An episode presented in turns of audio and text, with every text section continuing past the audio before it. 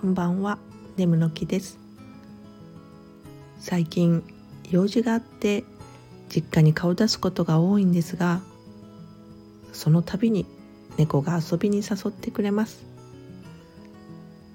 父が段ボールの両側をくり抜いて作ったであろうお手製トンネルの前でじっと待っていてトンネル越しにこちらを覗いてきます。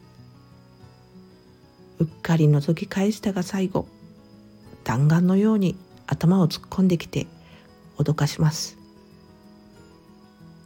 ドヤ顔でこちらを見た後また出発地点に戻っていき一連の流れがエンドレスに繰り返されます。